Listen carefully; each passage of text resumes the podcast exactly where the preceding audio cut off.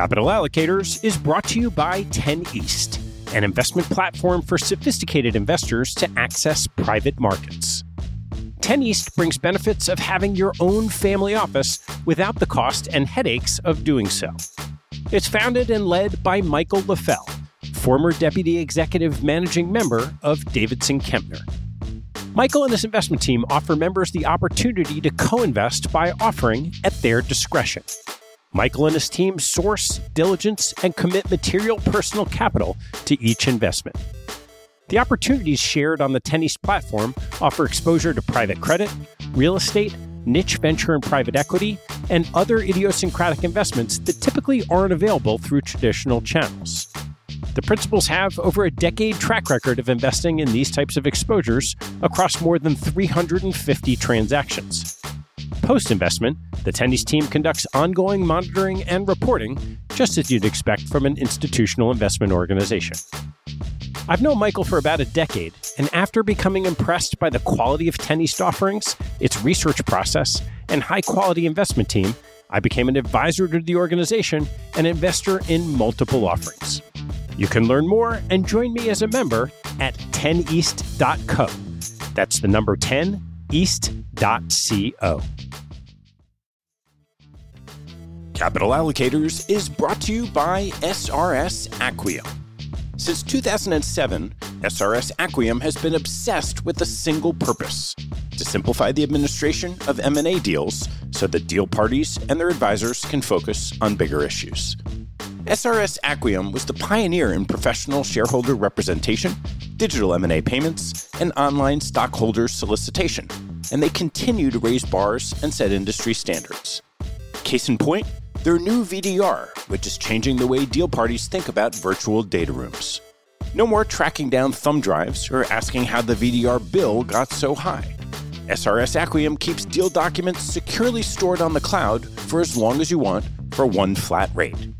And working with SRS Acquiom means you get the simplicity and stability of a single best-in-class partner from the pitch book through the last dollar out. 50% of U.S. private equity firms and 40% of venture capital firms worldwide count on SRS Acquiom to optimize their deal process. To learn more about how SRS Acquiom is simply the smartest way to run a deal, head to srsacquiom.com. That's srsacquiom.com.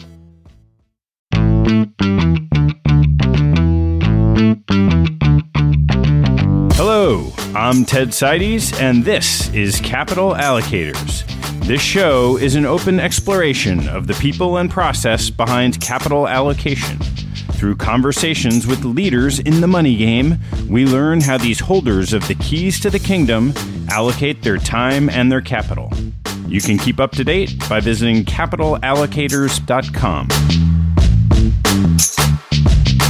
My guest on today's show is Chas Koch, the founder of LB Partners and a former co-founder of Investure, one of the original scaled OCIO businesses.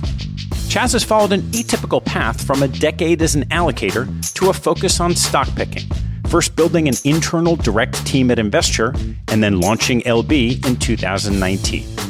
Chas opened and closed LB to new capital on day one and recently created a digital infrastructure index that trades as an ETF under the ticker BYTE. You can learn more about it at iodigitalindex.com. Our conversation covers Chaz's path to allocation, lessons learned at Uvimco, key aspects of successful manager selection at Investure, and his passion for and transition to direct investing. We close with the application of lessons to his investment process. Please enjoy my conversation with Chas Koch. Chas, great to see you. Great to see you, sir. Why don't you take me back to your first investment work?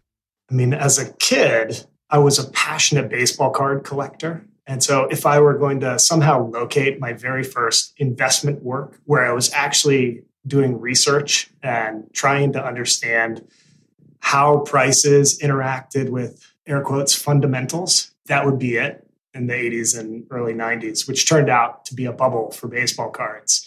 The key price input was something called Beckett's Baseball Card Monthly.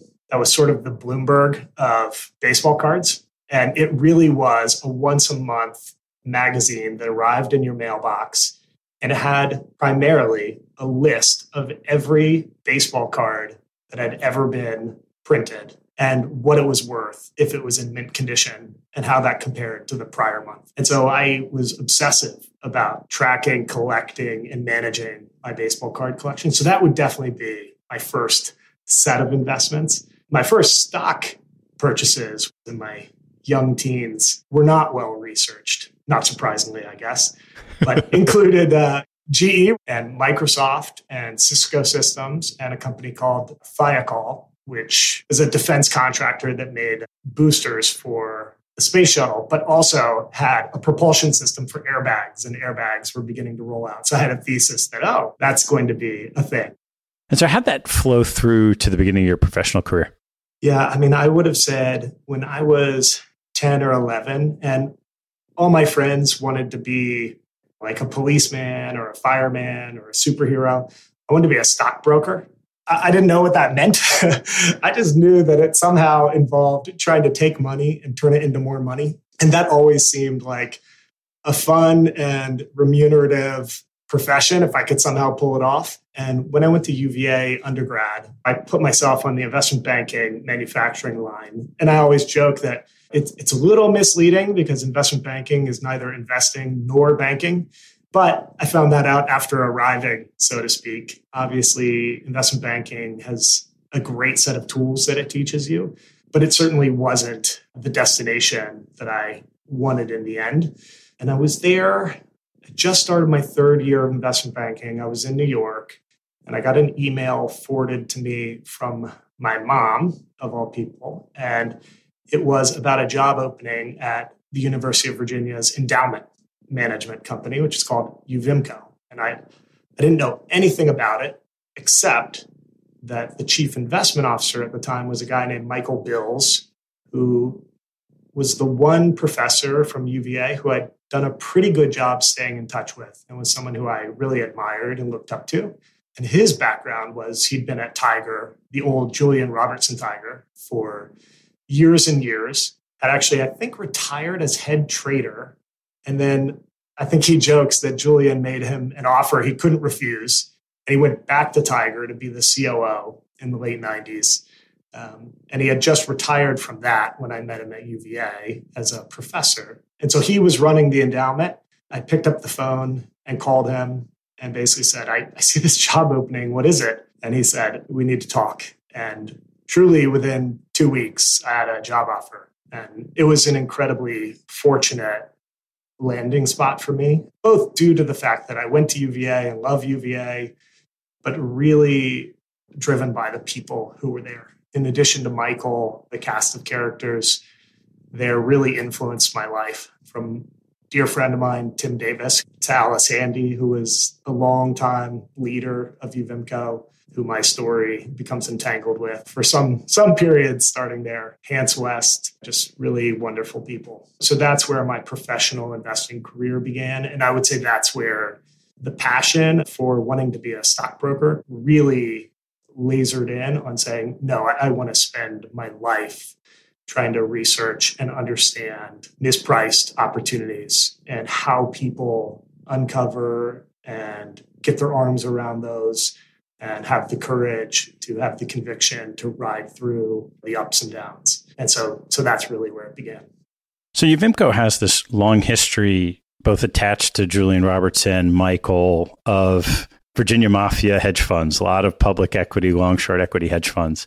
Where did you dive into that ecosystem in your time there? When I took the job at UVA, I was telling the guys at the investment bank that I was leaving. And this guy, Paul, goes, oh, what are you going to do there? I said, well, I think I'm going to spend a lot of time on hedge funds. This is 2002. They have 55% of the portfolio in hedge funds. And he said, no, they don't. And I said, I think they do.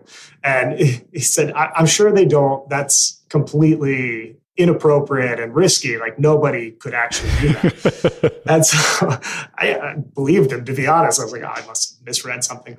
I got down there and they had 55% in hedge funds and it was going higher. Almost nothing in long only and the rest in privates. And so, yes, my start was really, we're going to get to know the best investors in the world. The best investors in the world are generally running structures where they can get paid the most, where they can have the most creative freedom, and where they can attract and surround themselves with the best talent and the best investors. And that at that moment really was hedge funds and to a lesser extent, private equity and venture capital. So almost everything I did from the beginning was fundamental long-short equity hedge funds. So you can picture the Tiger structure, the Blue Ridges of the world.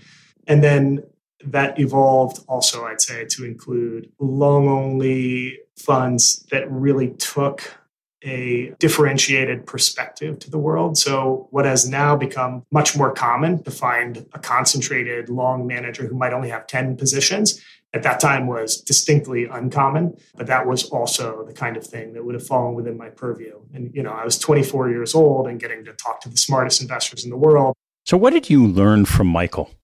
Michael is incredibly balanced. He wants all sides.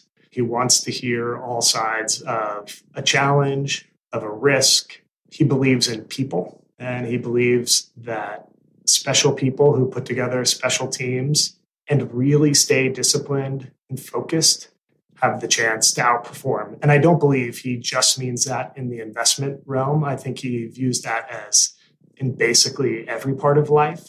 And it just happens that in investing, if you can go hunt, find, and build relationships with those people, I think he believes that that is a pathway to long-term excess return. Obviously, he's gone on to build, I think, an incredibly successful second or third act, whatever we want to call it for him, around that thesis. And so how'd you go about that process? You know, when I was 24, it was the things that were handed to me. I walked in and very fortunately, it just happened that UVA had established a franchise, so to speak, in exactly what you were talking about. These very best long-short equity fundamental managers in the world. From there, I almost had this sort of ignorant view in the sense of I didn't know what I didn't know, and I wasn't afraid of what I didn't know. And within 2 months, I was proposing a manager into the endowment that I had sourced with Tim, and then ran the diligence basically on my own and ended up getting in the endowment and who today is a multi-billion-dollar fund. And so my view was always just go, build your network, figure out sort of the nodes that go out from the first person you meet. That should lead to 5 more, and those 5 should lead to 5 more each, and all of a sudden you have a network.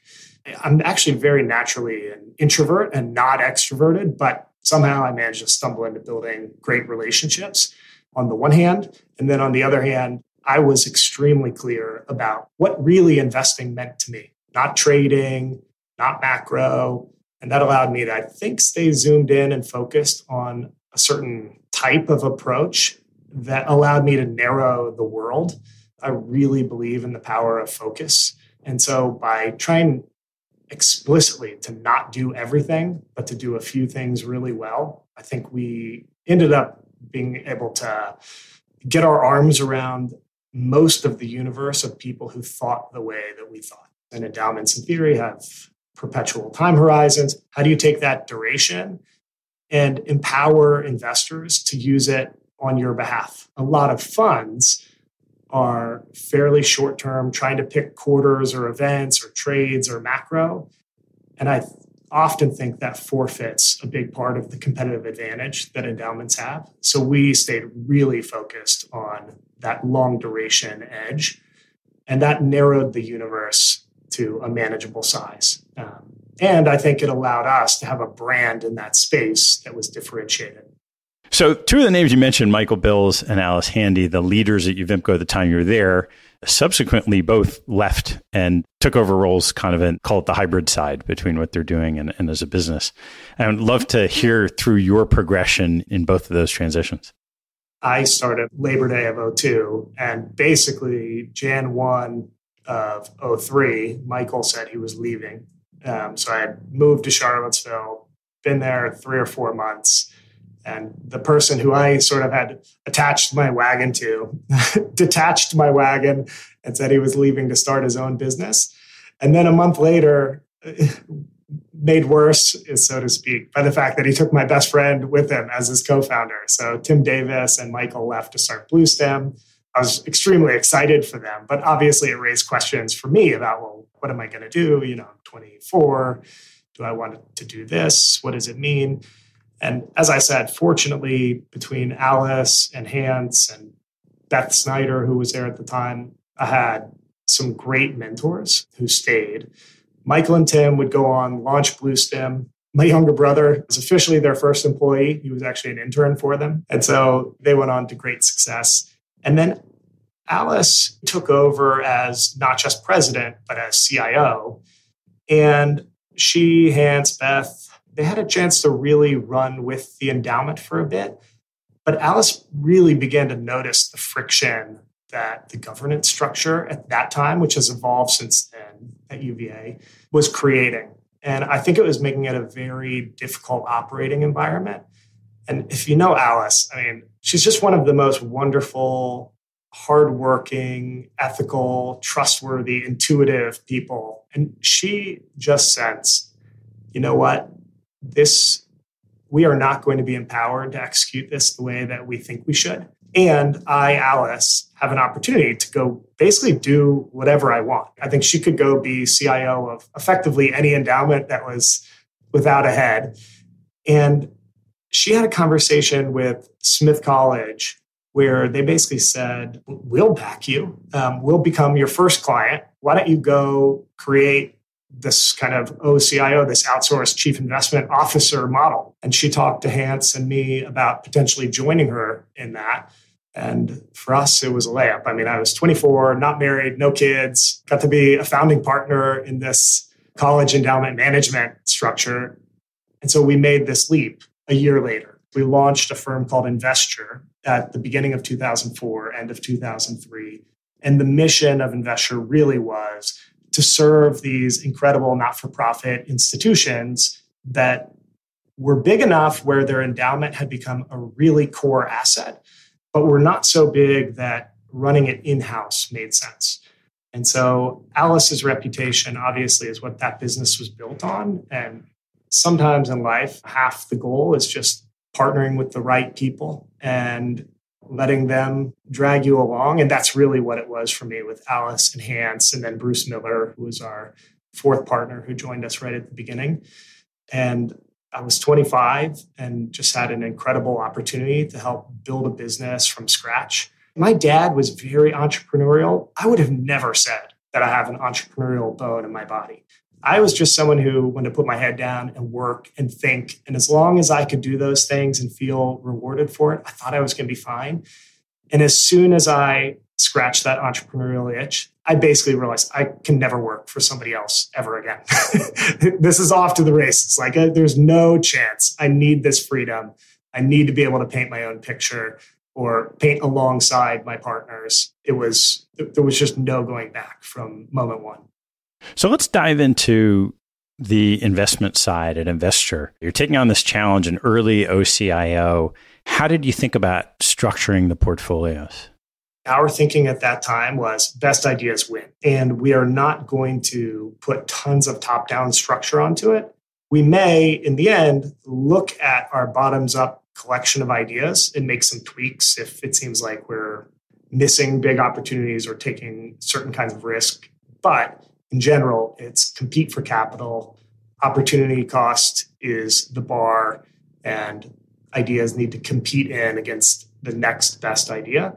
So very bottoms up. And the way to differentiate, and for me, frankly, to enjoy it, was to sit co-pilot with our managers from the diligence process on through when we were partners. And that meant if we were going into a meeting with a prospective manager, it might be that we spend 3 hours talking about one business and just the research, the competitive advantage, what the environment that they compete in looks like, how the value chain that feeds into it and then flows out of it evolves, what the implications of that are, how they think about cash generation, et cetera.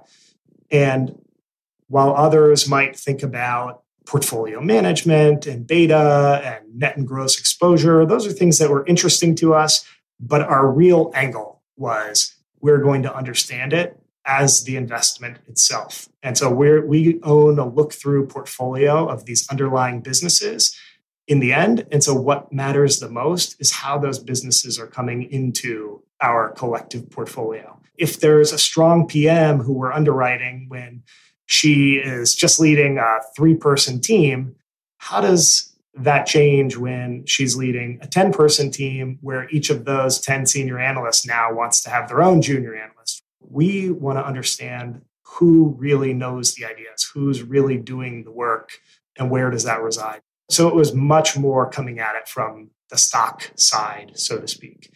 And so for my first 10 years at Investure, from the investment and portfolio standpoint, I led everything that really wasn't either fixed income or private equity and venture capital. I led or co-led with Hans. Did that bias towards focusing on the underlying research process of the managers and wanting to know who's doing the work lead you into any particular either style or structure of an investment management organization over others? Yes, it definitely led us into concentrated, long-term oriented, hardcore fundamental investment firms. Stylistically, what I would say started out as long short in one bucket and maybe long only in another. Those things began to collapse together for us. And I would also say even public-private, we were very early in saying that if the best investment idea you, hedge fund manager, are finding is in a private business, we're very open to that. And we'll help build in tons of latitude for that. And ultimately, that could sometimes put us at odds with other LPs. So we began to realize that our partners were not just the manager on the other side of the table, but all the people who sat in our seat. And I would say that increasingly led us to make a strategic decision to get earlier and earlier in the manager's life. A manager would come to Charlottesville, show up, and they would have this amazing PowerPoint deck, and we'd go through it. And then the next day, another manager would show up, and they'd have an amazing PowerPoint deck. And man, it really looked so similar to the one I saw yesterday, all the way down to like the way the bullets looked and how it was organized at the end.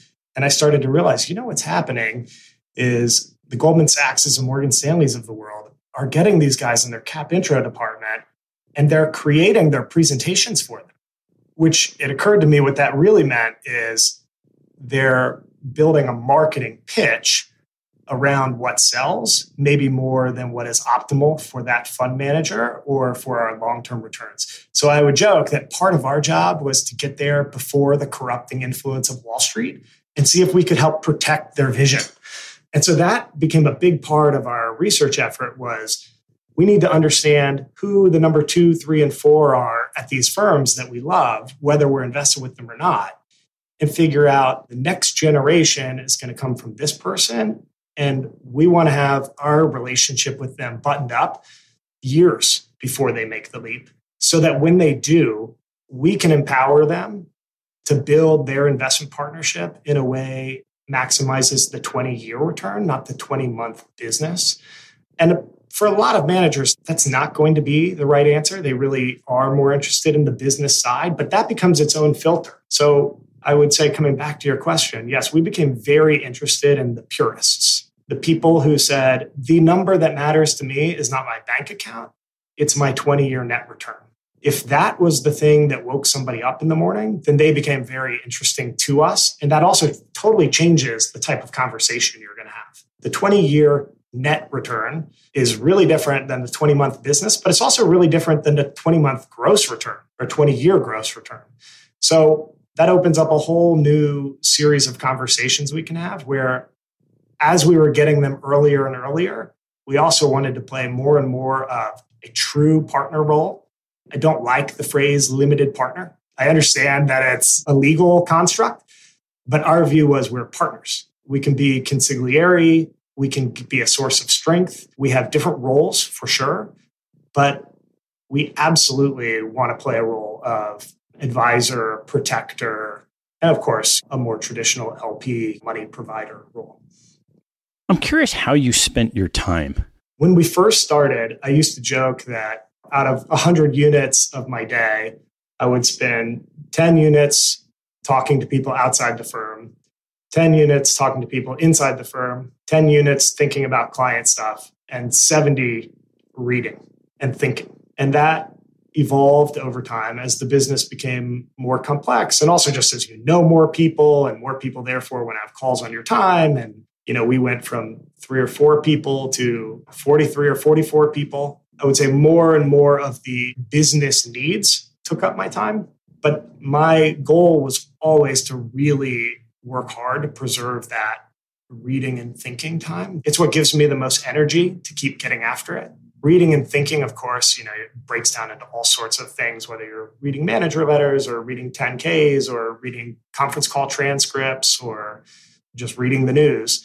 But that to me was the most golden time for me. And so protecting that at all costs became part of my life at Investure. And if you talk to other people there, they'd say I have this ridiculous calendar system where basically I made it look like every day was fully blocked off. So that nobody would ever schedule a meeting without coming and asking, are you actually busy or are you available? But you know, you have to do what you have to do in order to be effective. And owning your time is owning yourself. So talk me through your transition out of Investure. I was there 16 years. And I would have said that my job there for the first 10 years was find the best investors in the world, give them as much money as possible on the best, most supportive terms possible, and get out of their way. We were the biggest investor in Nomad, and we were a third of their capital. I think we were their first institutional client. They didn't even have $100 million. We went through a journey with them that was mutually beneficial, and I learned a ton. Those guys, Nick and Zach, have become legends, in my opinion, and quite well-earned. So that's my first 10 years there. I love it. But increasingly, I realize I would bet that if you looked at a $10 billion endowment in fiscal year 2021, it would shock me if they didn't pay at least $500 million in fees in fiscal year 2021. It wouldn't surprise me if it's even higher than that. And as I thought about that, it increasingly occurred to me that, well, you know, if you gave me $500 million in fees, I bet I could recreate a pretty incredible manager side, right? The GP side of this. And actually, I bet I could do it for a lot less than $500 million. And so that became an experiment that I ran internally where I raised my hand to my partners who are amazing. And I almost can't believe that they said yes to this, but I said, I basically want to step away from everything that I currently do. And all I want to do is take a shot at building a direct investment effort inside Investure. And it was very much a punch card approach, like exceptions-based investing. We don't need to own a portfolio. We already have a portfolio of the best investors in the world. So we should only deploy capital if it seems clearly superior, the super high cost of capital.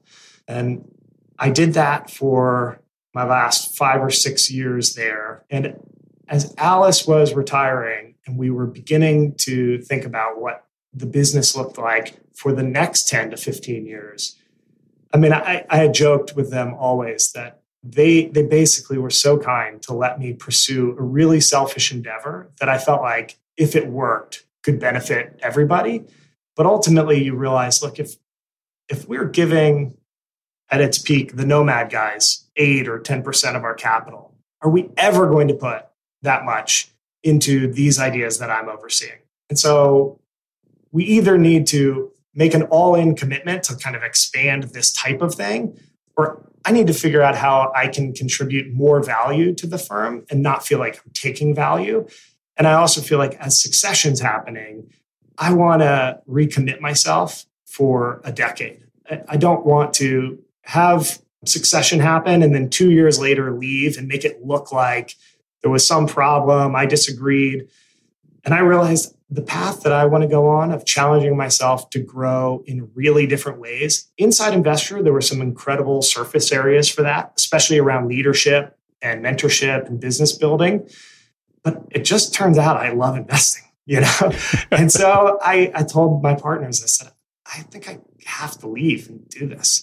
And they were incredibly understanding and supportive. And we built out a timeline for that. And so I left at the end of 2019 to build out my own investment partnership, which is called LB Partners, as you know.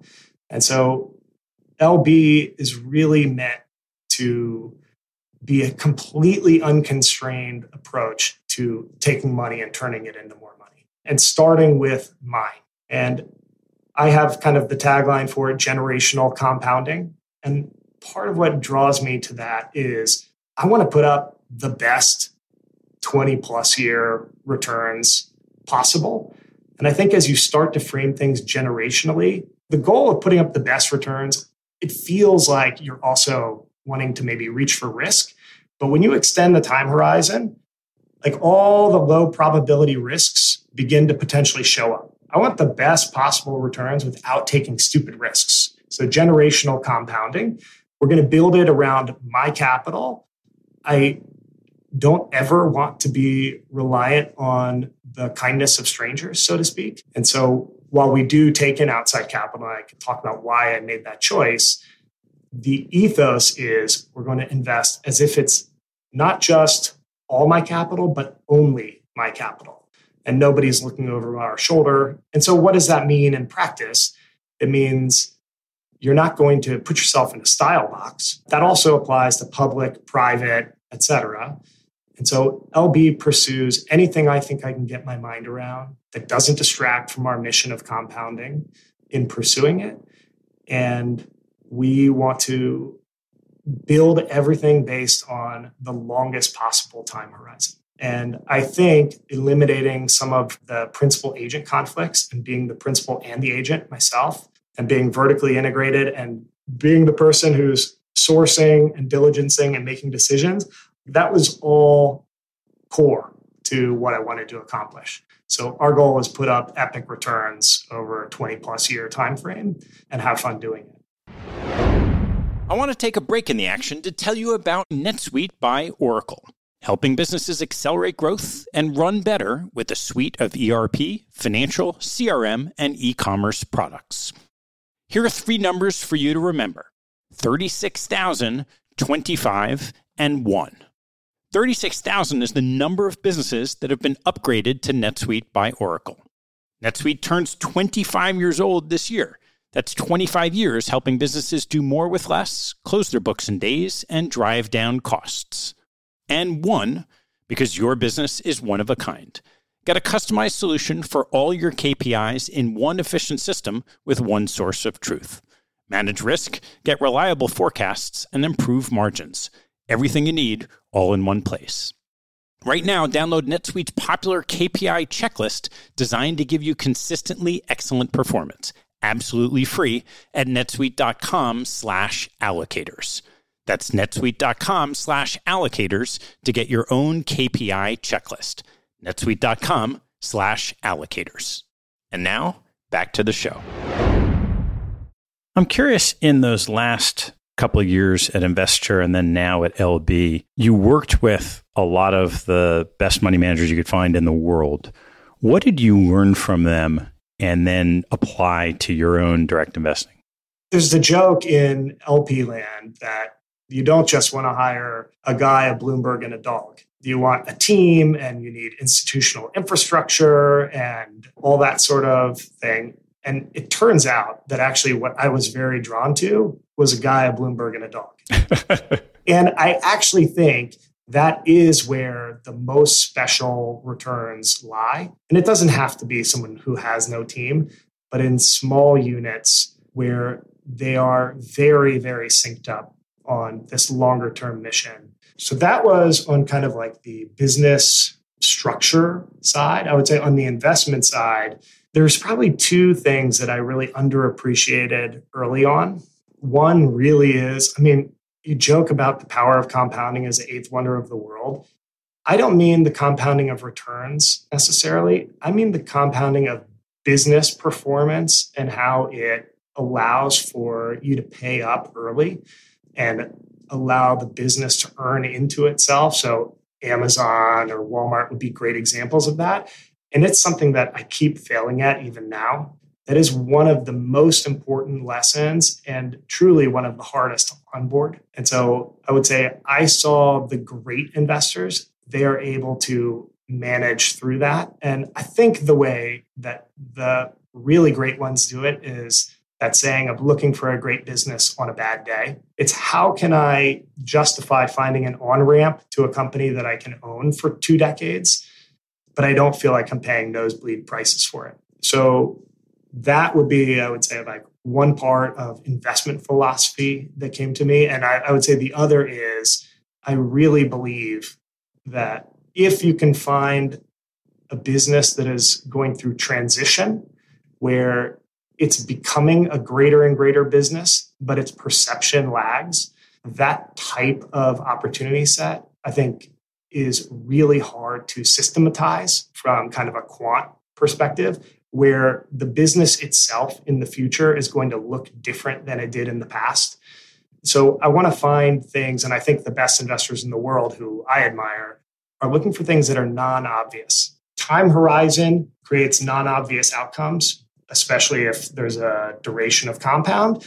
And then businesses undergoing transition create non-obvious outcomes because there's so much fog of war that's happening during the transition period. What's a good example of that? So on the transition side, I have kind of a light framework that I call swimming ducks. A duck swimming at the surface looks very still. Beneath the surface, lots of activity. So you could imagine a business, really obvious case would be U.S. cable companies. They're now in late stage in this, but where they have some legacy business that is the perception of the company. So U.S. cable businesses, that would have been your TV video business. You subscribe to a cable TV package. That is in secular decline, at least from them distributing it to you. Then on the other hand, they've had this emerging growth business in internet connectivity, which is actually a superior business. And for a long time, if you break it into 3 stages, you've got this initial stage 1, where the decline of the legacy business is swamping the growth of the new business. It looks like the whole thing is going to die. You get to this middle stage where the duck is perfectly still, because the 2 things are offsetting each other. And then in stage 3, the new business is massively outstripping the declines of what is now maybe a less and less important business in the legacy part of the company. And so I would say US cable businesses today are pretty clearly in stage 3. But for instance, I own a company, MoneyGram. And MoneyGram, small cap company, caveat emptor, not an investment recommendation. But when I think MoneyGram, I think of the weak competitor to a business I already don't like, which is Western Union. You walk into a Walmart or a CVS where they have a MoneyGram desk, you've got $500, and you want to send it to your grandma in Mexico. So you take that $500 in cash or a check, you pay a $20 fee on top of it, you send it, and she walks into a bodega or whatever in Mexico that's also a MoneyGram partner and walks out with the equivalent in pesos. That to me, it just seems obviously like a melting ice cube business. The world is moving to digital, whether it's crypto or PayPal, Venmo type solutions. And I remember it was about October of last year. I just stumbled on a headline that said MoneyGram digital business growing over 100% for something like the 8th straight month in a row. 100% digital business at MoneyGram. And so that just opened up a series of questions for me. There's nothing to do there except learn a little bit more. And it turns out that MoneyGram inside itself has actually built a world-class fintech that is a digital payments business that a year ago was doing $40 million a quarter of revenue, $160 million a year. Today, it's doing $70 million a quarter, so $280 million a year. And so that type of thing where, yes, there is this melting ice cube of the big business, of the traditional business, but there is a rapidly growing fintech inside of it. You can easily picture how in 3 years, perception has shifted. That fintech digital payments business as a standalone company probably trades for somewhere in the 7 to 10 times revenue. MoneyGram, the whole company, trades for less than 1 times revenue. And if all you did was put 7 times revenue on just the digital business, the stock would be a double from here. And that would give no value to everything else. And so from my standpoint, that's the type of thing that you want to find where the transition is so cloudy and so easy for people to write off. It's a small cap. It's a legacy business. Bitcoin and PayPal are going to take over the world, Stripe. And yet you look at it and you realize, actually, it's the low price leader.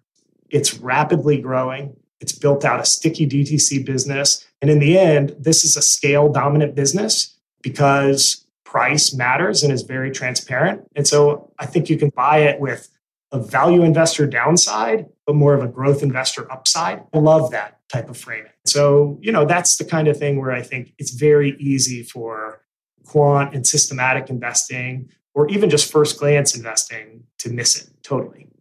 I'm curious, when you had relationships with all these managers, and now you're doing this on your own, you're trying to come up with your own theses, independent ideas. How do you balance unsourcing ideas, knowing that there are a bunch of phenomenal money managers that you have relationships with that have a portfolio of ideas that they think are fantastic, with trying to figure out where you're going to dive in for your punch list portfolio? Maybe exactly like my first month at Uvimco, where I decided to bring a manager to the table, and I just had the foolishness to believe in myself. I don't worry at all about the fact that there's tons of smart investors out there. When I started LBP, in addition to the fact that a bunch of my old partners from Investure have supported me here and become investors, it turned out that actually a bunch of our old fund managers also wanted to invest. And I think maybe that speaks to the type of research and diligence and that last 5 or 6 years at Investure, when I was overseeing a direct investment effort, and we used to share ideas with our managers and they would share them with us. So I've never worried about the fact that there's other smart investors out there. However, I have absolutely tried to benefit from the fact there are other smart investors out there. So whether that's them as an idea source occasionally, but more likely them as someone who I can bounce things off of and who can poke holes in my thinking. I think if you invest scared, it's going to be very hard to generate excess returns. And it is that funny thing about investing that I don't know who said it first, but that the great investors live at the intersection of hubris and humility. You have to be arrogant enough to believe in yourself and your ideas and your research. And yet you've got to know that you're going to be wrong almost as often as you're right. And that set of trade-offs does not lend itself well to someone who's investing scared.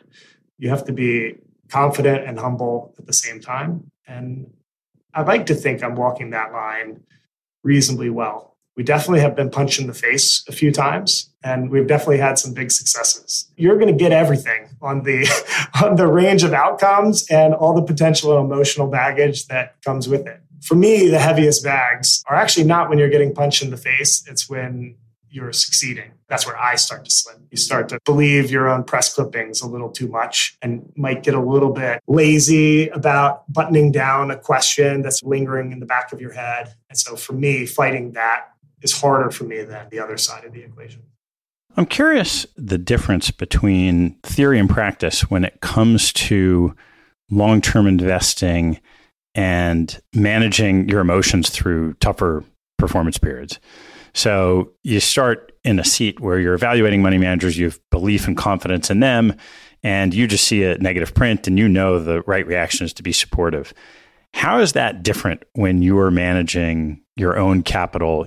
You ultimately cannot control the emotions of others. In the moment that you described where you see a manager put up quote, a bad print. You can't control their emotions. You can't control your own client's emotions. But at best, you can try to manage your own and use that as maybe a source of strength for the manager, maybe a source of strength for your clients. When you are now in that seat where you've got the clients and you are the bottom line, there's, I think, a little bit more intensity, potential stress that can come from that. And I think that it comes back to some of the early business decisions that I made. I mean, I structured LB with that moment in mind. We structured it so that I will always be the largest investor, right? So I've done great, but I don't cut checks the size of Investure or Yale. So while we run an institutional quality shop, we aren't going to bring in institutional money. And that means that all the people who are invested have a really one-to-one relationship with me where they are the principal. It's their capital. And I think that has really changed the type of conversations we have. Almost all of them are either successful investors themselves or successful business people. They're accountable to no one else. And so that is one decision we made early on with that kind of stressful moment in mind. I'd say another is, I used to joke when we were hiring money managers, they would say, look, you know, we're long-term investors. We invest with a 3 to 5 year time horizon. And then they'd show me their fees. And I'd say, well, your incentive fee is annual. You just told me you invest with a 3 to 5 year time horizon. I'm like, do we agree that it's called an incentive fee because it creates incentives? And I'd say, yes. And I'd say, well, how come just because the earth makes a trip around the sun, it means you should get paid? Like, why are we not aligning it more with your actual investment time horizon? And over time, actually, I think a number of the managers we were with, and of course, private equity and venture, I think does a better job of that. That alignment grew. And so when I built LBP, we intentionally built it with a multi-year measurement period. We built it with a hurdle so that if I'm having a down year or a down moment in year two, and I was up in year one, well, our clients can actually begin to claw back some of what it looked like I might have been paid. So those kind of things, to me, that like builds strength into the ecosystem because it aligns people's expectations and it aligns my promise with real on-the-ground behavior, whether that's good or bad. And so I would say like the rubber meets the road. It'll be someday when we're having quite a bad drawdown or something like that. But I thought a lot about that in the structuring upfront. I never want to be in the business of making money off my clients. I want to be in the business of making money with my clients. And even though we're small and we're closed, we're not trying to raise more money. I already have taken on the habit of beginning to waive part of our management fee, just nominally every year. But I love the idea of saying, we don't need it all. It's your money. We want you to benefit. And I think if they do well, then I'll do well almost automatically. And that's just been the perspective and kind of ethos that I'm trying to build into our culture. You talked at the beginning about the importance of focus and how that drives what you do. And I know in a lot of money management organizations, you look at the concentrated manager, you want them doing just one thing. Alongside of what you're doing with LBP, you've recently launched an ETF. And I'd love to hear the story of what that is, why you chose to do it, and how you think about that in the framework of focus. I mean, I should step back with LBP itself is already two things at a minimum. So I have a view that in order to have long duration and play offense, the first thing to do is make sure that life is covered. I have two funds. One is more income oriented. And really all the goal of that fund is I filled it up with enough of my own capital so that I can live off the income it generates. And then everything else goes into playing offense and trying to compound capital. And my view was, if I never need the money that's in the offense fund, then I can really extend duration. So we have these two different vehicles. And my perspective is I'm not going to be constrained by any typical style box, et cetera. And where we think we can make money, we're going to go make it happen. And whether that's in public stocks or private, or in this case, actually starting an index business, the BYTE index, BYTE. And the idea of it was, I think that digital infrastructure, which is in the BYTE index, is 40 digital infrastructure businesses. So think data centers, fiber, towers, cable. I believe that is the class A real estate of the 21st century. It's incredibly recurring, inflation protected, has secular growth, right? I don't have to pick whether Google's going to beat Facebook in building the metaverse. You know, I don't have to pick whether Ethereum's going to beat Bitcoin. No matter who wins, They need our digital infrastructure to grow. And so we sort of are a derivative that gets pulled along in the growth of that. So I actually conceived of this probably 5 or 6 years ago, basically looked at what was out there and thought it either didn't exist or was kind of garbage and said, that is exactly the kind of product that if I were in an institutional seat or if I were running a wealth management firm that I would love to have. It is real assets. It is infrastructure, it's inflation protected, but it has growth and it's not crazy prices. And so now coming back to LBP, how it fits, I think that's not only a product that I want, if other people like it, it could be a fabulous income producing business owning an index firm. And so I actually took a piece of the ownership of that index firm and just granted it to my fund investors. So the idea there is if we raise money for our partners who actually own an ETF and license the index from us, I actually, just to be clear, don't own the ETF, I own the index. There's a firm called Roundhill that owns an ETF that also uses the ticker BYTE. If they raise capital, that pays us as the index provider, which pays my clients. I have tons of ideas for making money that are not necessarily going and buying the next great stock. And this just happens to be one of them. But I love the fact that I can do it in a way that makes me feel aligned, where if this succeeds, my clients succeed with it, right? So I only want to do things where I think my fund investors benefit, because that's where my money is. And that's where people who I love have come into my life in a professional way and have supported me. And so when I'm spending my time, talking about BYTE, I want them to be the beneficiaries of it. And then I just think it's a fabulous product. So what's the composition of the portfolio at LBP look like? It kind of gets everybody upset. It's both too concentrated and too diversified. We probably own 60, 50 positions, very long tail of small things where they're still doing diligence or we started buying and it ran away from us or the purpose it serves is small, and we're too concentrated. Our top 5 positions are 70% of capital. Our largest investment is high teens % of capital. And, over time, that is very strongly my preference, is to have fewer, better positions. If I think about the process, every day, the goal is find the next thing that we can put 10 to 20% of our capital in. And if we find something along the way that doesn't quite fit that, but that we can get our arms around pretty quick, we're fine to put 1 or 2% in.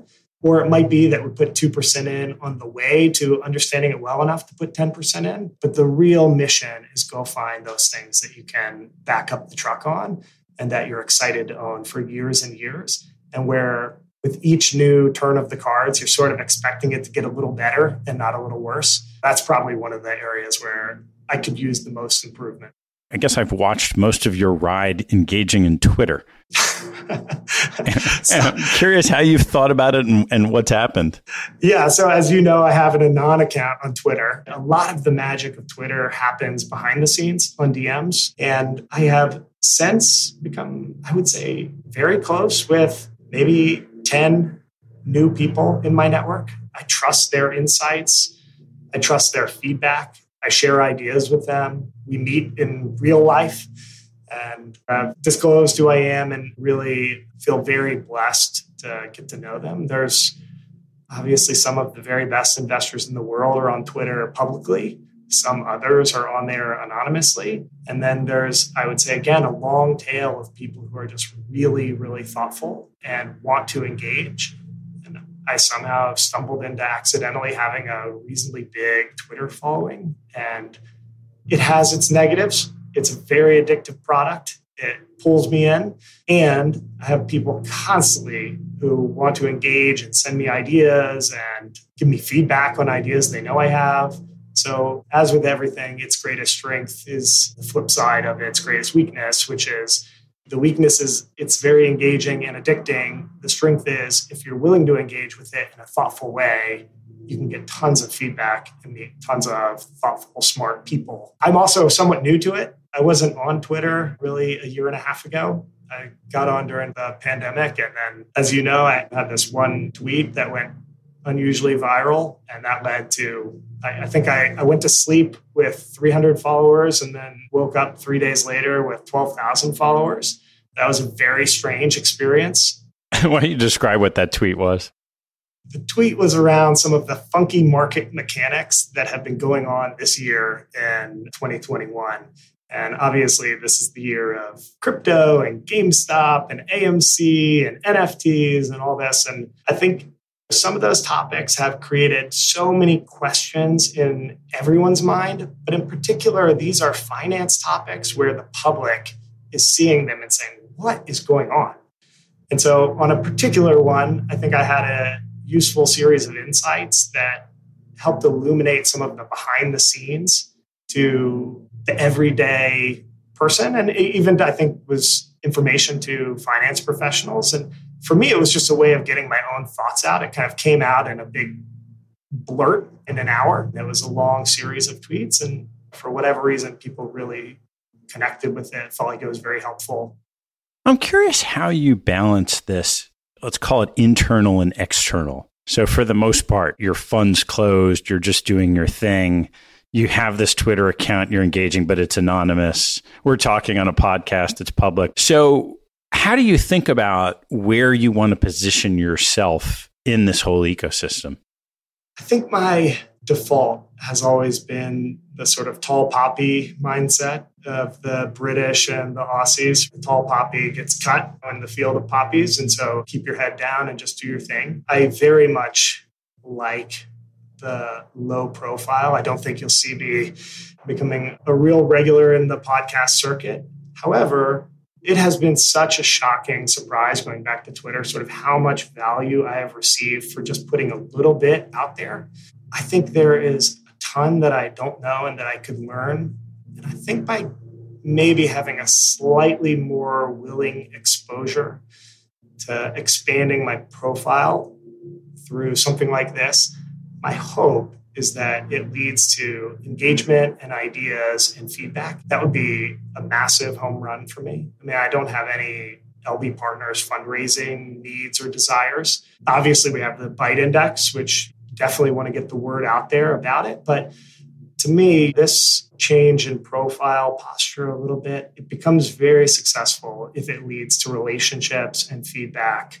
And even you and I, we've known each other a long time, but I would say it really deepened in the last year and a half. And I used to go into work every day and there were 40, 45 people there and they'd all be willing to tell me what I'm doing wrong. It's healthy to recreate a little bit of that and to see, are there new pathways where I can get people who I trust and who I understand, who are willing to push back and maybe make me a little better and who hopefully I can play that same role for them.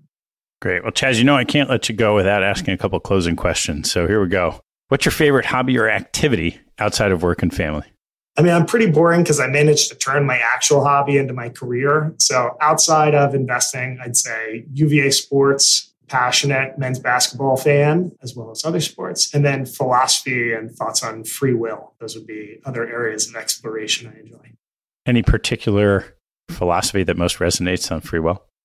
I am a big believer in free will. I would say a lot of the people that I admire would say that free will is an illusion. I disagree with that on an intuitive level, but also the story or metaphor that, you know, if you gave 1 million monkeys, 1 million typewriters and gave them enough time, they'd accidentally compose War and Peace. I think if there's no free will, then we actually are those monkeys. This is all sort of some sort of magnificent coincidence where it began as a series of chemical reactions from the Big Bang. And now here you and I are talking in a way that was prescribed 10 billion years ago.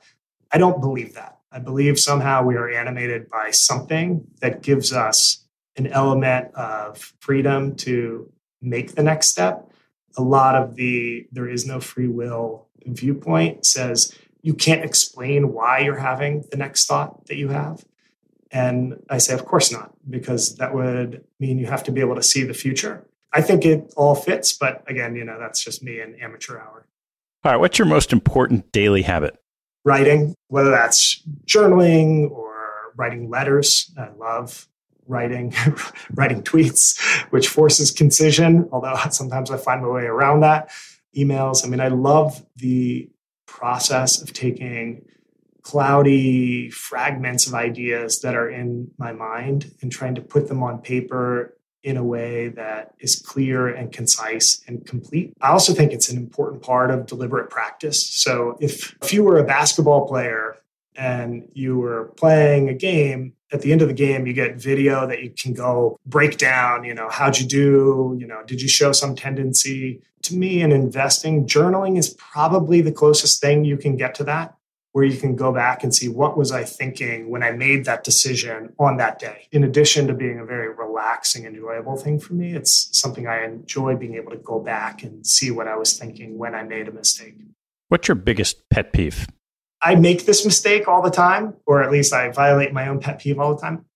I can't stand it when people say something is 5 times smaller, when what they really mean is that it's 20% as big. I don't think there's a mathematical concept such as 5 times smaller or 10 times smaller. It's such a convenient way to say things, but it still raises the hair on the back of my neck every time. How about on the investment side? What's your biggest investment pet peeve? Going to the Munger idea of, he quotes the algebraist Jacobi, invert, always invert. He says, if I knew where I was going to die, I just wouldn't go there, which I love. And so when I was early in my career, I made a list that was called how I would hire a hedge fund manager if I wanted them to blow up. So what are all the characteristics that they would have? It was very long, but I spoke earlier about the intersection of hubris and humility. I think it is such a fine line. So my biggest investment pet peeve is both sides of that equation, and I find myself violating it all the time. So on the hubris side, I'm a big believer in pride cometh before the fall, and I find myself being too prideful and too confident, and even in this conversation at times, and I view that as a very ugly trait of mine, and I don't like it when I see it elsewhere. And likewise, on the humility side, I think it is dangerous for people to possess a false humility or a misplaced disbelief in themselves. I think people have so much to offer. And so it's asking a lot for people to live right at the intersection of hubris and humility. But I really think that is the goal, both in investing and in life. Which two people have had the biggest impact on your professional life? There's a bunch that jump out who we've already talked about, Tim and Michael and some of my parents, my wife. But I would have to say Bruce Miller jumps out. I would have to say Alice and Hans West. So Alice Handy she ran UVA's endowment for many years. She was our primary founder at Investure. She took a shot on me when I was 25 years old and asked me to help her found this business for some reason that I don't fully understand. She just has the most incredible intuition about people. And I think I learned to trust my own intuition a little bit more about people by seeing when we were lined up and when we weren't. She was almost always right. And she also is someone who, the moment you meet her, you know that you can trust her. She is never going to screw you, ever. And I would like to think that I can exhibit that as well, that you come to the world a little bit vulnerable and willing to trust. And honestly, I think I would rather have somebody screw me over 100-fold than vice versa. And so she errs to that side, and I think it served her really well. And I learned a lot from seeing that. With Hans, Hans West is the co-chief investment officer of Investure. He and I didn't sit more than 10 yards apart from each other for probably 18 years, going back to our UVA days. And he has so many amazing aphorisms. But when I think of all of this collection of little sayings and pieces of wisdom that he has, it's, I'll be looking at a problem from the south side and maybe a little bit from the east and the west. And then I talk to Hans and he immediately goes, yeah, but have you thought of it from over here? Like if you were looking at it from the north, what you didn't realize is that all 3 investments you brought me in the last month, they all share interest rate sensitivity, even though none of them have to do with interest rates. He just sees the world in a different way that's incredibly powerful and mind expanding for me. And another person whose integrity is just completely unimpeachable. What's the biggest mistake you've made and what did you learn from it?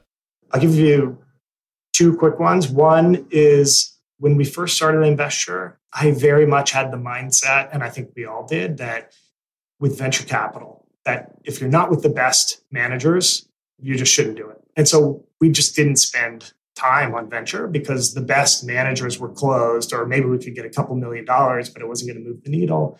And in the end, that caused us to miss out on a new generation of managers that emerged. And so I would say there's a very fine line between a mantra and a dogma, and you risk taking a good idea and turning it into a terrible idea when you get attached to your initial thought. What's that saying? That the worst ideas, seeds, are in good ideas. And so I think it is correct that you want to be with the best venture managers, and you've got to keep hunting.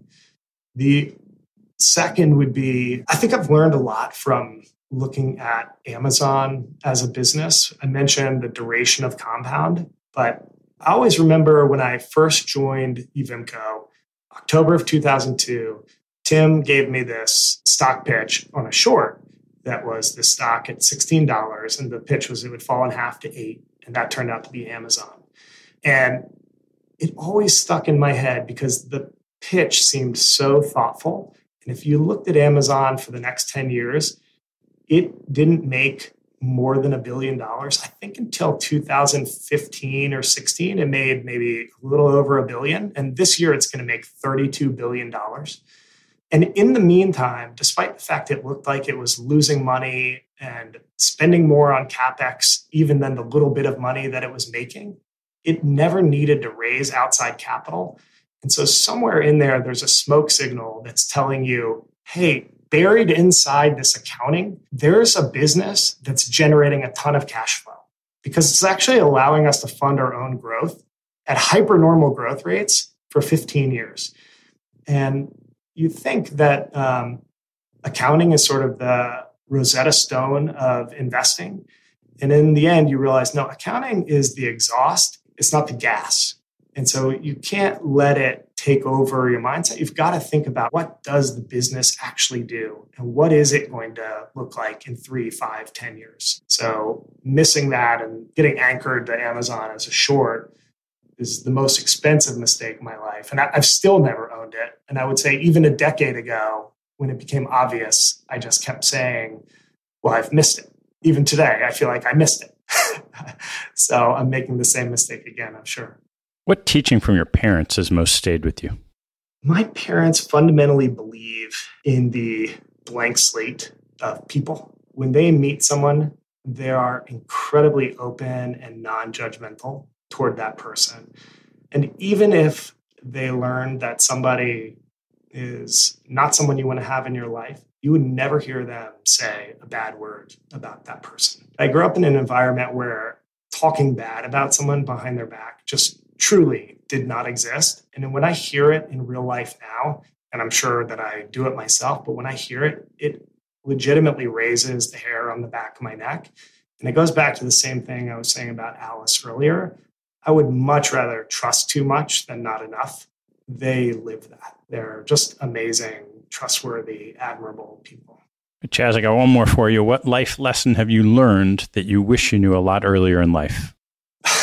That the distance from age 20 to 40 is a lot shorter than the distance from age 0 to 20. I have a belief that the only way you can experience time is as it compares to your prior experience to time. So when you're 10, a year, go into your 11th birthday, feels like forever. It's 10% of your life. When you're 40, it's 2.5% of your life. And when you're 80, it's 1.25% of your life. Right? So in a sense, your life is speeding up. And so as much runway as I think that I have in front of me, it actually risks being much shorter than it really is. And so the idea that there's no time to waste and you got to get after it, I am completely bought into that. I don't want to look back at age 43, which I am now, or age 44 and just think, that one got away from me. There's no time to waste. You got to get after it. Chas, thanks so much. Great to see you. Thanks, Ted. Thanks for listening to this episode. I hope you found a nugget or two to take away and apply in your investing and your life. If you'd like what you heard, please tell a friend and maybe even write a review on iTunes. You'll help others discover the show, and I thank you for it. Have a good one, and see you next time.